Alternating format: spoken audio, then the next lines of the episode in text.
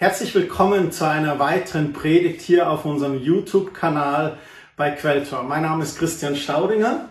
Und ich bin die Kerstin Staudinger und wir haben entschlossen, heute das zusammen zu machen, weil uns das echt am Herzen liegt.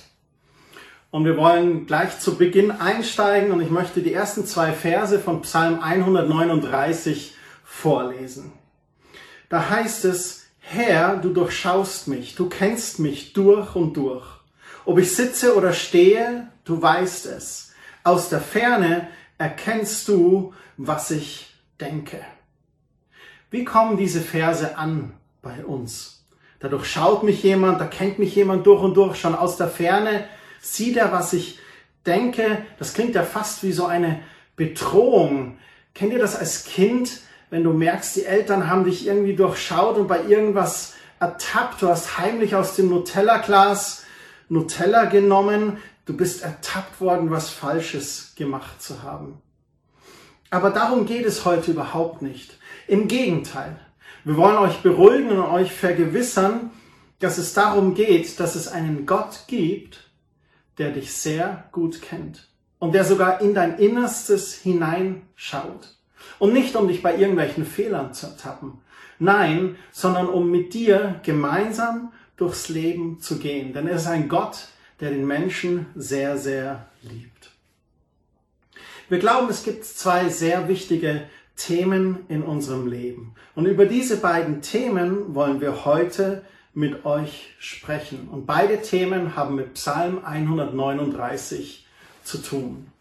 Das erste ist Zugehörigkeit. Ich glaube, das ist in uns wirklich verwurzelt von Anfang an von der Schöpfer selber. Der hat es in uns hineingelegt, diese Ich will dazugehören. Es ist in unser DNA. Und jetzt bin ich keine Biologe oder keine Chemiker, aber ich werde versuchen, dieses langes Wort auszusprechen. In Englisch. Und zwar Deoxyribonucleic Acid. Auf Deutsch kennen wir das als DNS, das ist Desoxyribonukleinsäure. Doch jetzt genug vom Chemieunterricht. So, ich bin echt froh, dass es tatsächlich in unserer DNA ist, diese Abkürzung.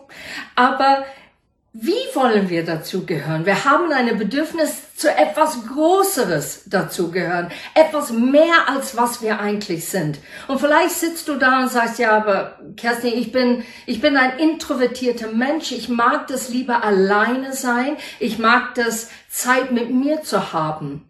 Das kann sein. Dennoch, dieses Zugehörigkeitsgefühl ist in uns verwurzelt, sei es introvertierte Menschen oder extrovertierte Menschen. Das ist wirklich von Gott gewollt, weil er möchte, dass wir seine große Plan entdecken. Um zu begreifen und tatsächlich das vielleicht richtig zu verstehen, müssen wir von innen das betrachten, was in uns innen abläuft. Und da habe ich ein paar Fragen dazu und vielleicht kannst du die für dich beantworten. Hast du das Gefühl, zu deiner Familie dazu zu gehören? Hast du das Gefühl, in der Gesellschaft, in der du lebst, dazu zu gehören? Oder weißt du, dass du eine Schöpfung Gottes bist? Wo gehörst du dazu? Petrus hat in einem seiner Briefe folgenden Satz geschrieben. Meine lieben Freunde, ihr wisst, dass ihr in dieser Welt Fremde seid, denn sie ist nicht eure Heimat. Das steht in 1. Petrus 2, Vers 11. In diesen Tagen der Pandemie, da hast du dich vielleicht mit dem Gedanken der Ewigkeit auseinandergesetzt. Vielleicht ist sogar in der Familie oder im Freundekreis eine dir liebe Person an dem Virus erkrankt oder sogar gestorben. Du warst gezwungen, dich mit dem Tod auseinanderzusetzen. Da wollen wir dir unser herzliches Mitgefühl aussprechen. Und wir beten auch für den Trost Gottes, für dich und für deine Familie. In der obigen Bibelstelle, da spricht Petrus davon, dass unsere Heimat eigentlich nicht hier auf Erden ist. Was meint er davon? Er spricht davon, dass unsere Heimat eigentlich im Himmel ist. Und die Bibel spricht davon, dass uns gläubige Christen nach unserem Leben hier auf der Erde ein großartiges Leben im Himmel erwartet. Sogar ein ewiges Leben mit Gott. Doch wie ist es bis dahin hier für uns auf Erden? Da schreibt Petrus auch in seinem ersten Brief Kapitel 2, der Vers 9. Da sagt er, ihr aber seid ein auserwähltes Geschlecht, ein königliches Priestertum, ein heiliges Volk, ein Volk des Eigentums. Und da haben wir den Begriff Eigentum. Ein Volk des Eigentums. Ein Volk, das jemandem gehört oder das zu jemandem dazugehört. Ist deine Beziehung zu Jesus so innig, dass du dir bewusst bist, dass du eine Königstochter oder ein Königssohn bist, weil du zum König Jesus dazugehörst? Als gläubige Christen, da sind wir Teil dieses weltweiten Leibes Christi, der Familie Gottes. Wie Petrus es beschreibt, ein auserwähltes Geschlecht, nicht aufgrund unserer Herkunft oder aufgrund unserer Taten, nein, ein auserwähltes Geschlecht, weil wir uns entschieden haben, zu Jesus dazu zu gehören. Und Petrus sagt uns, dass wir ein heiliges Volk sind, ein königliches Priestertum.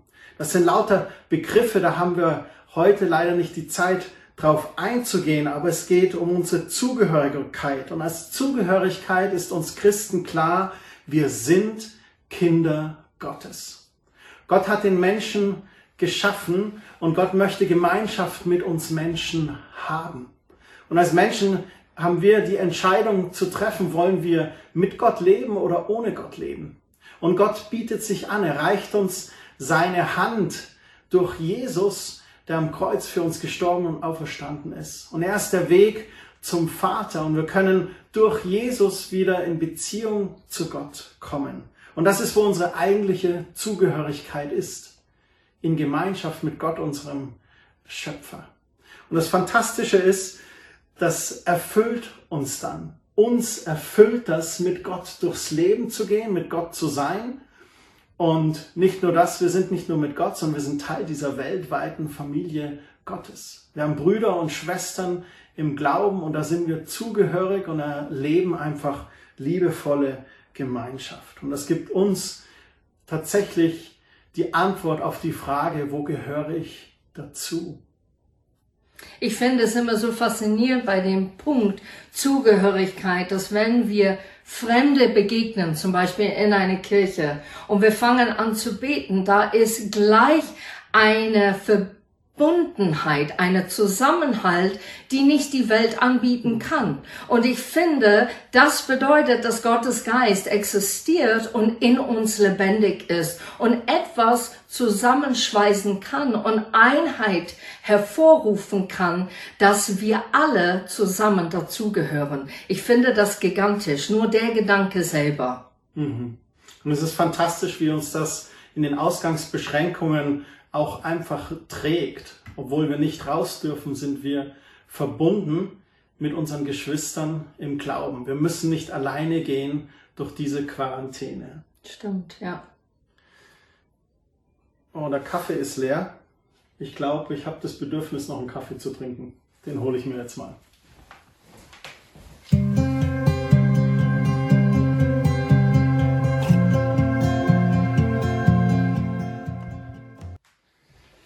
So, jetzt habe ich meinen Kaffee.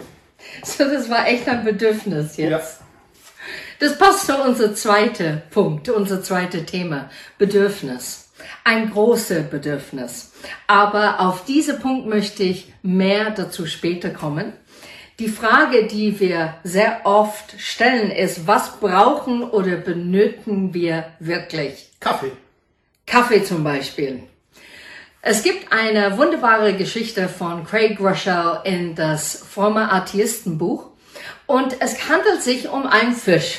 Und jetzt werde ich das kurz einfach schildern über diese Fisch. Es liegt ein Fisch am Sandstrand. Der hat seine Flossen und äh, zuckt ab und zu und seine Kiemen gehen auf und zu.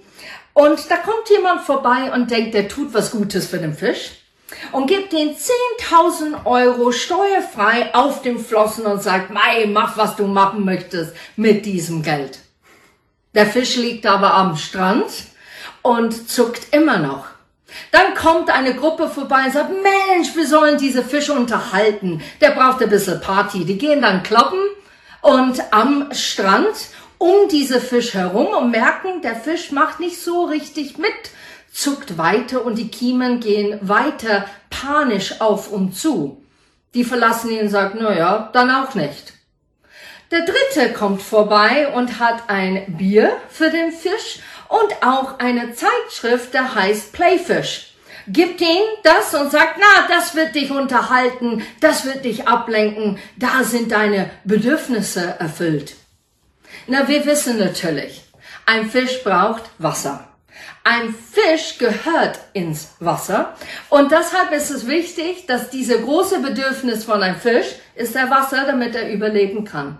Und was ich da vermitteln möchte, ist, dass wir als Menschen suchen Reize in unser Leben, Ablenkungen, Versuchungen sogar, diese Tank zu füllen, die nur Gott füllen kann. Gott sagt ganz deutlich in sein Wort, wir sind nicht geschaffen für diese Welt. Das klingt jetzt abartig. Warum sind wir dann auf dieser Erde, wenn wir nicht dazu und dafür geschaffen sind? Wir sind hier auf dieser Erde, weil Gott möchte mit uns zusammenarbeiten und eine Himmel auf Erde vollbringen, damit Menschen Gott wirklich erleben in ihre persönliche Leben. Diese Bedürfnis tatsächlich zu füllen sind so Beispiele wie ähm, Kleidungkauf oder ein neues Auto oder ein Fahrrad oder Playstation oder unsere Sneakers Egal was es ist, wir versuchen diese Loch oder diese Tank zu füllen, die in uns ist, der nur Gott eigentlich füllen kann. Es geht darum, dass wir das nicht suchen, was wir wollen, sondern es geht darum, was wir brauchen. Ich glaube, im Leben wollen wir so viel, weil wir denken, das ist der Weg zum Glückseligkeit aber es ist, was wir wirklich brauchen in unserem Leben, damit wir die Ruhe finden und dass wir lernen, sich selber so zu akzeptieren und sogar zu lieben, wie Gott es tut und tun wird. Kerstin sagt schon, was brauchen wir wirklich? Das sind eigentlich Sachen, die man nicht kaufen kann. Der Mensch versucht oft durch äußere Dinge dieses Bedürfnis zu befriedigen. Aber was eigentlich befriedigt werden muss, sind die inneren Dinge. Der Mensch will eigentlich endlich ankommen oder Ruhe finden oder lernen, sich selber so zu akzeptieren und sogar so zu lieben, wie Gott es immer tut und tun wird. Unser Bedürfnis heißt also Akzeptanz. Und das ist unser zweites Thema. Und dabei geht es um Selbstakzeptanz, akzeptiere ich mich, bin ich okay mit mir, aber auch Akzeptanz anderen gegenüber. Und wenn wir darüber sprechen, dann reden wir nicht von, ah, ich will so bleiben, wie ich bin, ich will mich nicht ändern, ich akzeptiere mich einfach.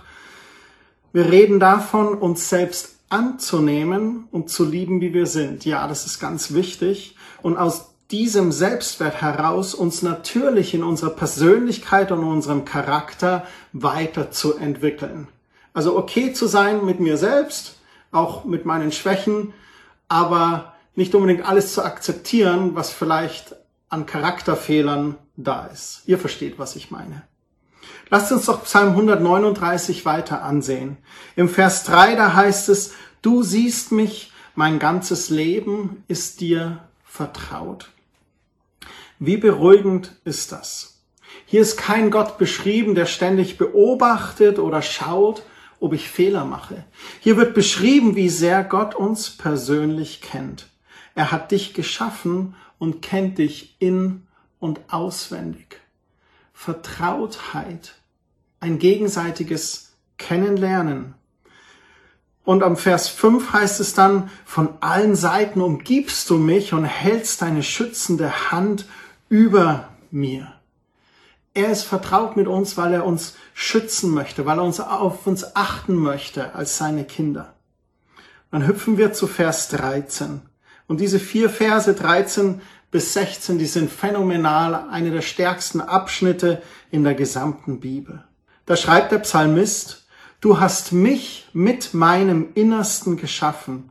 Im Leib meiner Mutter hast du mich gebildet. Herr, ich danke dir dafür, dass du mich so wunderbar und einzigartig gemacht hast. Wir sind wunderbar und einzigartig gemacht. Nicht eigenartig, sondern einzigartig. Großartig ist alles, was du geschaffen hast und das erkenne ich. Hier schreibt der Psalmist darüber, dass er überzeugt ist, dass wir in Mutterleib geschaffen sind von Gott und dass Gott sich dabei was Gutes gedacht hat, dass er uns wunderbar gemacht hat. Einzigartig. Und großartig ist alles, was Gott tut. Und dann sagt er, das erkenne ich. Und das ist ein wichtiger Punkt für uns, zu erkennen, dass wir großartig sind, einzigartig und wunderbar geschaffen.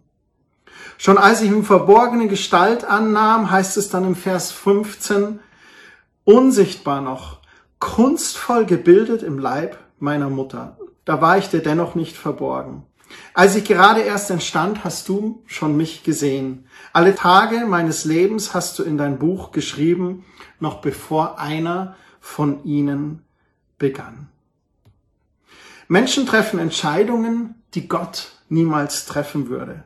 Und seine Sichtweise ist anders als unsere. Und sein Plan und seine Wege sind immer motiviert durch Liebe.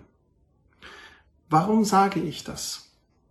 damit du gleich diese Fragen, die dir vielleicht gekommen sind, beiseite legen kannst. Vielleicht denkst du dir, ja, das klingt ja ganz gut, aber warum würde ich gerade in so eine Familie geboren? Oder warum habe ich so eine Mutter oder so einen Vater? Oder sogar, warum habe ich gar keine Eltern? Oder gehässige, gewalttätige Geschwister oder einen Vormund gehabt, der mein Leben so schwer gemacht hat. Das ist eine Predigt in sich. Der freie Wille des Menschen wäre der Titel. Das kommt vielleicht an einem späteren Zeitpunkt. Unser Anliegen heute ist, dass du dein Herz offen behältst.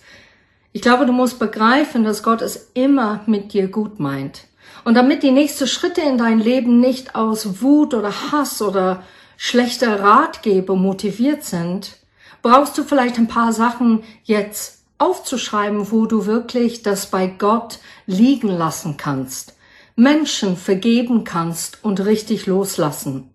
Du kannst gerne hier das Video pausieren und einfach diese Auszeit nehmen, die Dinge da zu schreiben. Während du Sachen aufgeschrieben hast, sind sicherlich Sachen im Vordergrund gerückt und ich würde ganz gern dafür beten, Vielleicht hast du Lust, das nachzubeten, was ich jetzt gerade bete. Es geht darum, dass wir um Gott Vergebung fragen, dass wir Menschen loslassen und auch vergeben und dass Gott uns wirklich heilt und dass wir wissen, dass er es echt gut mit uns meint. Ich werde jetzt beten. Vater, ich komme vor dir, weil ich weiß, dass du es gut mit mir meinst. Ich lege vor dir ab die Menschen, die mir wehgetan haben, bewusst und unbewusst, die mich verletzt haben, die Entscheidungen in mein Leben zum Schlechten verurteilt worden sind statt zum Guten.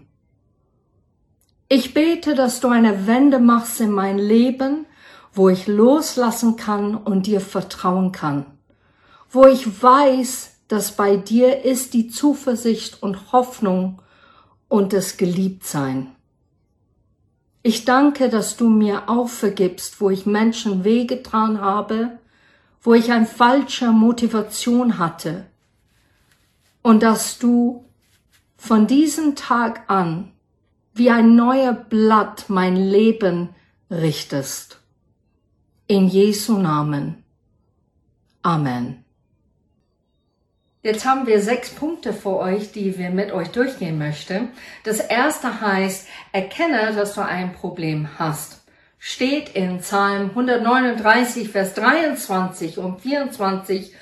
Durchforsche mich, o oh Gott, und sehe mir ins Herz. Prüfe meine Gedanken und Gefühle.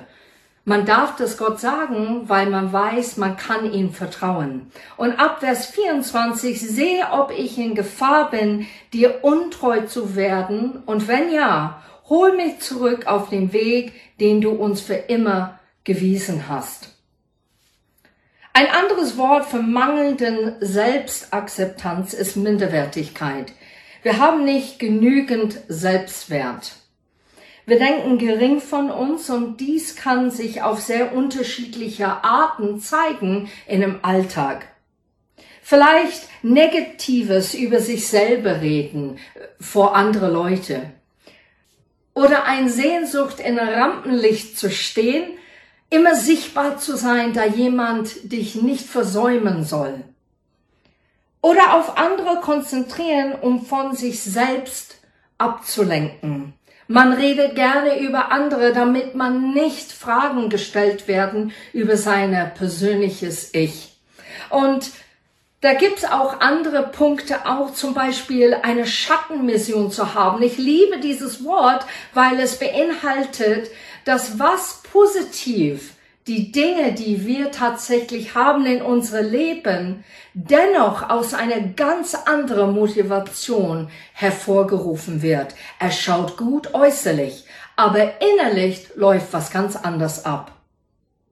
Zum Beispiel andauernd Komplimente zu geben oder nie kritisch oder sogar ehrlich zu sein. Ich bin so eine tolerante Mensch. Ich gebe nicht meine Meinung dazu. Ich respektiere alles. Ein anderer Punkt ist, oder es kann sich durch Arbeitswut zeigen. Du arbeitest viel, um anderen zu beweisen, wie würdig man ist, geliebt zu werden. Du bist quasi wie ein Wischmopp für jeder andere, ein Fußmatte. Du erlaubst, dass Menschen mit dir umgehen, wie die wollen, weil du willst geliebt werden. Du hast eine Sehnsucht, gesehen zu werden. Das ist ein wichtiger erster Punkt gewesen, zu reflektieren, dass ich erkenne, ein Problem zu haben. Der zweite Punkt ist, dein Wertetank braucht eine Grundreinigung. Jeder von uns hat einen Wertetank. Das ist in uns verankert, welche Werte wir haben und welche Werte wir leben. Und wenn diese Werte in Bezug auf unseren Selbstwert falsch sind, dann muss da ordentlich gereinigt werden. Wir haben in unserem Haus zum Beispiel einen Öltank und da füllen wir jedes Jahr Öl nach und über die Jahrzehnte sammelt sich unten am Boden des Tanks so Schlick an. Und dann ist es Sinn, mal so in einem größeren Zeitraum den Öltank einfach reinigen zu lassen, damit der ganze Schmutz von da unten rausgeht und damit eben der Ölzufluss zur Heizung nicht durch diesen Schlick verstopft. Was meint das in Bezug auf uns? Das bedeutet, dass wir die falschen Werte und Gedanken aus unserem System rausnehmen und sie ersetzen durch die ermutigenden und bestätigenden Werte und Gedanken aus Gottes Wort. Da kann man zum Beispiel auch eine Biografie von Personen lesen, die es geschafft haben, sich so zu lieben, wie Gott sie liebt. Oder sich erstmal so anzunehmen, wie Gott uns annimmt. Und da haben wir eine Buchempfehlung für euch. Und zwar gibt es eine amerikanische Autorin und Predigerin, das ist die Joyce Meyer. Und sie hat ein Buch geschrieben, das heißt das Schlachtfeld der Gedanken. Das Buch ist ursprünglich 1995 erschienen und abgedatet worden, auch nochmal 2011. Und die Inhalte dieses Buches sind so wertvoll, weil sie genau darüber reden. Eine Grundreinigung deiner Werte. Drei Millionen Mal ist es auf Englisch verkauft worden und sind in 47 Ländern überhaupt erschienen. Ich denke, das spricht für sich. Dasselbe Buch gibt es auch als Schlachtfeld der Gedanken für Teens. Nun haben wir etwas für euch. Die zwei Bücher sind für jemanden von euch. Und zwar könnt ihr das Buch haben, indem ihr eine E-Mail schreibt an info.quelltor.de und in den Betreff einfach das Schlachtfeld der Gedanken für Erwachsene oder das Schlachtfeld der Gedanken für Teens schreiben. Und der Erste, der mir die Mail schreibt oder uns die Mail schreibt, der bekommt das Buch. Ganz wichtig, ihr dürft nur ein Buch haben. Also entscheide dich für Erwachsene oder für Teens. Wenn ich euch sage, schreibe Sachen auf, die eure Schwächen entsprechen, was ihr nicht gut findet an euch selber, ich glaube, ihr würdet mehrere Seiten füllen. Aber heute geht's darum, um den nächsten Punkt, schreibe dir ermutigende und bestätigende Werte und Gedanken aus Gottes Wort auf. Warum brauchen wir das? Wir müssen wissen, wie Gott uns sieht und wie er persönlich zu uns spricht. Steht hier im Vers 14 von Psalm 139, ich danke dir dafür, dass du mich so wunderbar und einzigartig gemacht hast. Großartig ist alles, was du geschaffen hast. Das erkenne ich. Ich glaube, das ist ein wichtiger Punkt. Das erkenne ich. Ich nehme es an. Ich sehe es für was es ist. Ich würde es nicht sagen, nein, das ist eigentlich für meine Mutter oder nein, das wurde gemeint für meine Geschwister. Es wurde für dich persönlich gemeint. Was wichtig ist, diese Versen, die du aus Gottes Wort liest, die zu ermutigen sind, die persönlich für dich sind, Schreib die auf, platzier die irgendwo, wo du jeden Tag die siehst. Zum Beispiel auf deinen Kühlschrank oder im Bad am Spiegel oder vielleicht in dein Tagesbuch oder sogar in der Bibel selber, dass du einfach Notizen da hast, wo du dich schreibst, wie sehr Gott dich schätzt und wertvoll findet. Ein zweiter Punkt, was sehr wichtig ist, ist in der Teenagerzeit sagen wir zu Jugendlichen, schreib doch deine Gedanken auf. Rede mit einem Buch darüber. Schreib die Sachen auf, die dich irritieren oder nerven oder sogar aufregen. Schreibe Sachen auf, die du schön findest und irgendwann einmal schaust du zurück und sagst, wow, das habe ich eigentlich erreicht. Ich wusste nicht, dass ich das schaffen würde. Und so ist es auch mit einem geistliches Tagesbuch. Wir brauchen Sachen aufzuschreiben, damit wir Klarheit bekommen, was Gott tatsächlich in uns tut. Wie wir uns Stück für Stück, Schritt für Schritt, kleine Schritte wirklich uns verändern. Und deshalb möchte ich euch ermutigen, schreibt diese Sachen auf. Schreibe sogar Gebete auf. Das habe ich auch in ein Tagesbuch, wo ich Gebete aufschreibe. Erstens hilft es mir wirklich, innezuhalten und sagen, was will ich Gott sagen? Ich will ihn nicht sozusagen vorlabern, sondern ich will präzise sein, ihm meinen Ausdruck zu bringen, was mir wichtig ist. Und manchmal Dinge aufzuschreiben hilft dir, Klarheit zu bekommen. Unser vierter Punkt ist, sei geduldig mit dir selbst. Es sind die kleinen Schritte, die den Weg zeigen und dann auch zum Ziel führen. Wenn du stehen bleibst oder manchmal das Gefühl hast, rückwärts zu gehen, dann sei trotzdem geduldig mit dir. Es braucht Zeit, einen jahrelang falsch einstudierten Selbstwert wieder umzustellen. Das sind oft Prägungen, die wir jahrelang bekommen haben. Und um diese Prägungen zu verändern, umzuprogrammieren oder unsere Werte zu erneuern, das geht nicht von heute auf morgen. Und mach dir selber nicht unnötige Vorwürfe und stempel dich nicht als Versager ab. Geh einfach Schritt für Schritt, Tag für Tag. Viele Menschen, die großen Erfolg gehabt haben, wenn man sie nach ihrem Geheimnis fragt, dann sagen sie ganz oft, dass sie einfach jeden Tag für sich genommen haben. Tag für Tag, Schritt für Schritt. Und du wirst, wenn du dann ab und zu zurückbleibst, selber sehen, wie du immer mehr positive Veränderungen erlebst. Also werde nicht ungeduldig mit dir selbst und auch nicht ungeduldig mit Gott. Der fünfte Punkt heißt suche professionelle Hilfe, wenn es tief sitzt. Zum Beispiel ein Therapeut oder ein Pastor oder eine Seelsorge. Vertraue jemand deine Schwächen oder Gefühle an. Es tut gut und es wird dir helfen. Deine Geschichte wird dann gerückt ins richtige Licht. Keiner von uns muss ein Einzelkämpfer sein. Es ist gut, jemand zu haben, der dich begleitet und Wahrheit in dein Leben spricht und dich ermutigt. Unser sechster und letzter Punkt ist, lerne ehrlich und authentisch mit deinen engsten Freunden zu sein. Wir müssen mangelnden Selbstwert oder Selbstakzeptanz eigentlich nicht verstecken. Erstens, weil es oftmals so offensichtlich ist und deine Freunde und Bekannten, wenn die ein bisschen Menschenkenntnis haben, eh wissen, wie du gestrickt bist und wer du bist. Und da kannst du dich auch fallen lassen und ehrlich sein. Und als zweites, du wirst erstaunt sein, wie viele von uns mit Selbstwert kämpfen. Wahrscheinlich eher die Mehrzahl der Weltbevölkerung. Du kannst mal andere fragen, ob sie auch solche Erlebnisse hatten oder mit Minderwertigkeit gekämpft hatten. Und du wirst erstaunt sein, welche heilenden Gespräche sich ergeben und welche Praxistipps du aus solchen Gesprächen ziehen kannst. Durch die Erzählung wirst du vielleicht Ähnliches entdecken, aber auch sehen, wie weit du selbst schon gekommen bist oder wie weit du noch gehen darfst und dabei immer wieder die Gnade Gottes erleben. Das waren unsere sechs Praxistipps für euch. Wir beten und wünschen euch viel Erfolg damit und es die euch helfen, euren Selbstwert zu steigern. Wer noch Fragen dazu hat oder persönlichen Kontakt sucht zu einem Seelsorger oder einfach ein Gespräch benötigt, der kann uns gerne kontaktieren, entweder an info@quelltor.de oder auch auf der Website quelltor.de ist im Impressum und Kontaktfeld eine Handynummer zu sehen und dort einfach auch sind wir erreichbar. Mit diese ganzen Gefühle, die wir darüber geredet haben, möchte ich einfach vielleicht betonen, Männer sind nicht ausgeschlossen. Oh ja.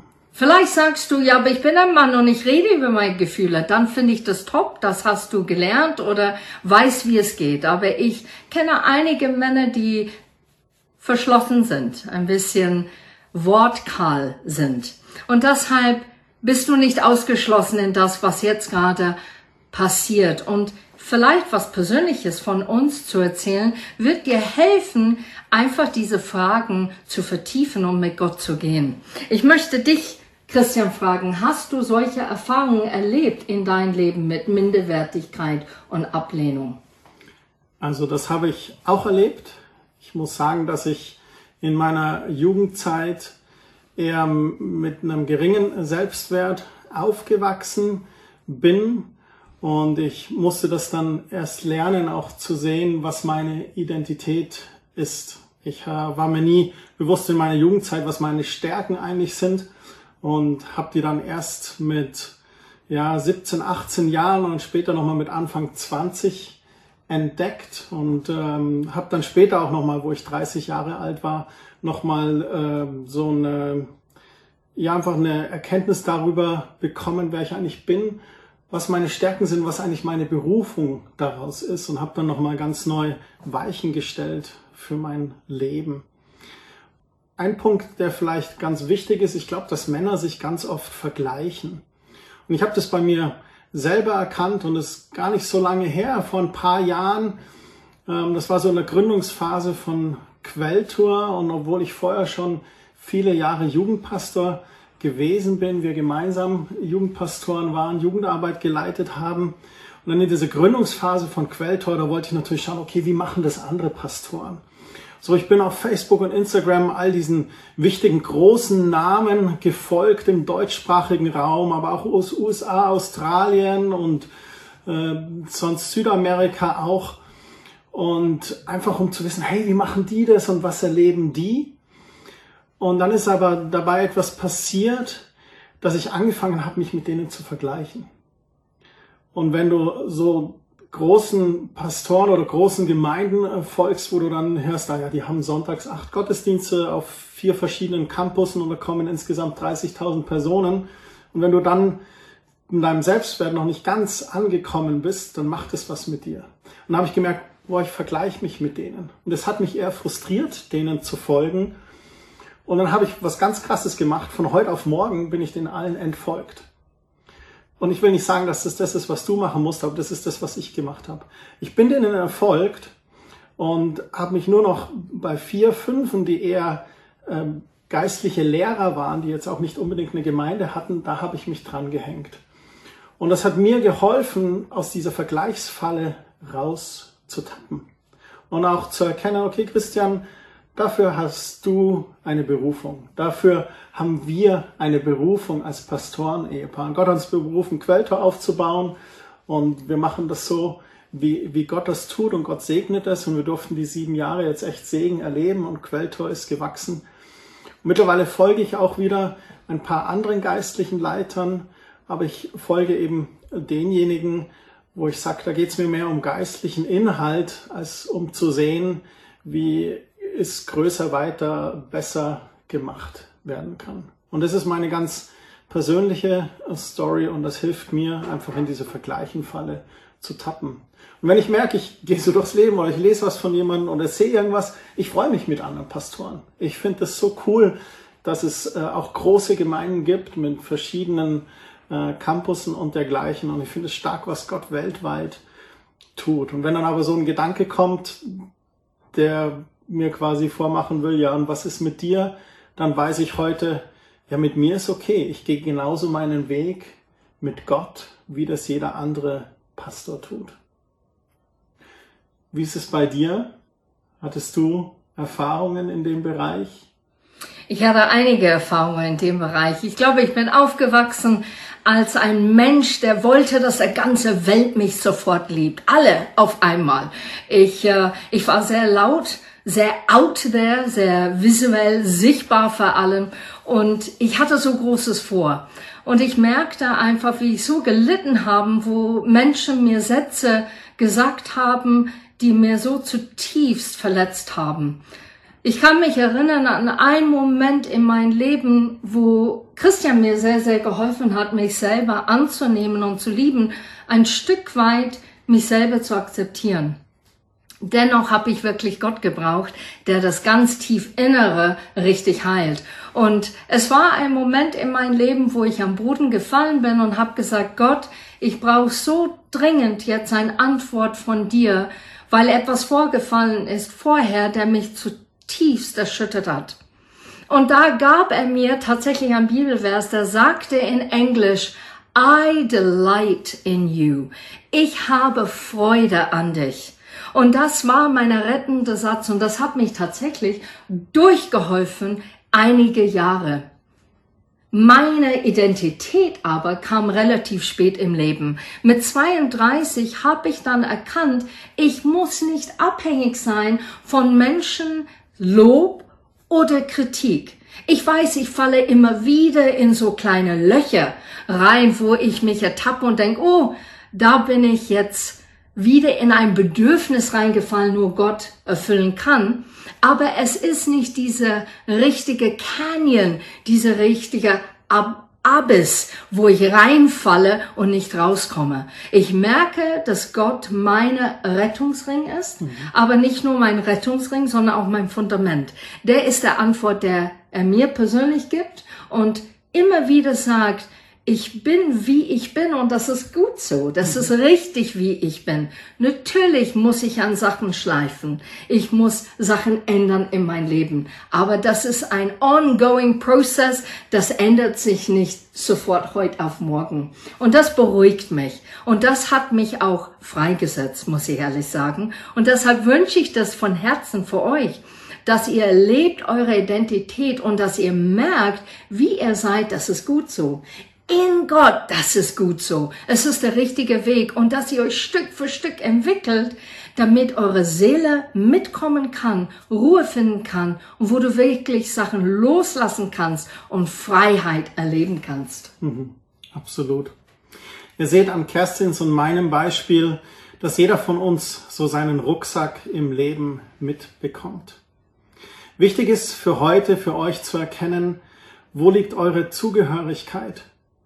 Und dass ihr das Angebot Gottes annehmt, wirklich in Gemeinschaft mit ihm zu leben. Mhm. Und das Zweite auch, dass ihr mit Gott gemeinsam durchs Leben geht und diesen Wertetank neu ändern könnt und diese Selbstakzeptanz und Selbstwert durch Jesus erfahrt und damit Stück für Stück mit diesem Rucksack umgehen könnt. Und wir hoffen, die sechs Punkte helfen euch, und auch das Gebet, das Kerstin mit euch gebetet hat, Dinge aus der Vergangenheit loszulassen, Menschen zu vergehen und die Vergangenheit loszulassen, um nach vorne zu gehen. Wir wünschen euch eine gesegnete Woche, eine erfüllte Woche, wo ihr Aha-Erlebnisse habt mit Gott und wo ihr einfach weitergebt und nicht aufgibt. Wir wollen euch noch segnen. Himmlischer Vater, wir bitten dich um deinen Segen für jeden, der das sieht oder zuhört. Wir danken dir für Schutz und Bewahrung in dieser Zeit. Wir beten, dass jeder behütet bleibt. Gib du deinen Engeln Befehl, auf jeden zu achten, voranzugehen und hinterherzugehen. Und danke, Heiliger Geist, dass du mit uns gehst durch diese Woche, dass du uns führst in allen Entscheidungen, in allen Gesprächen und auf allen Wegen, die wir gehen. Und Vater, wir beten auch für unsere Regierung, wir beten, dass weiterhin Weisheit ist, die richtigen Entscheidungen zu tun in der momentanen Situation. Und für jeden Zuhörer beten wir, dass er wirklich eine Offenbarung darüber hat, wie wertvoll und kostbar er ist und wie sehr du ihn liebst. Amen. Amen. Gott segne euch. Ciao. Ciao.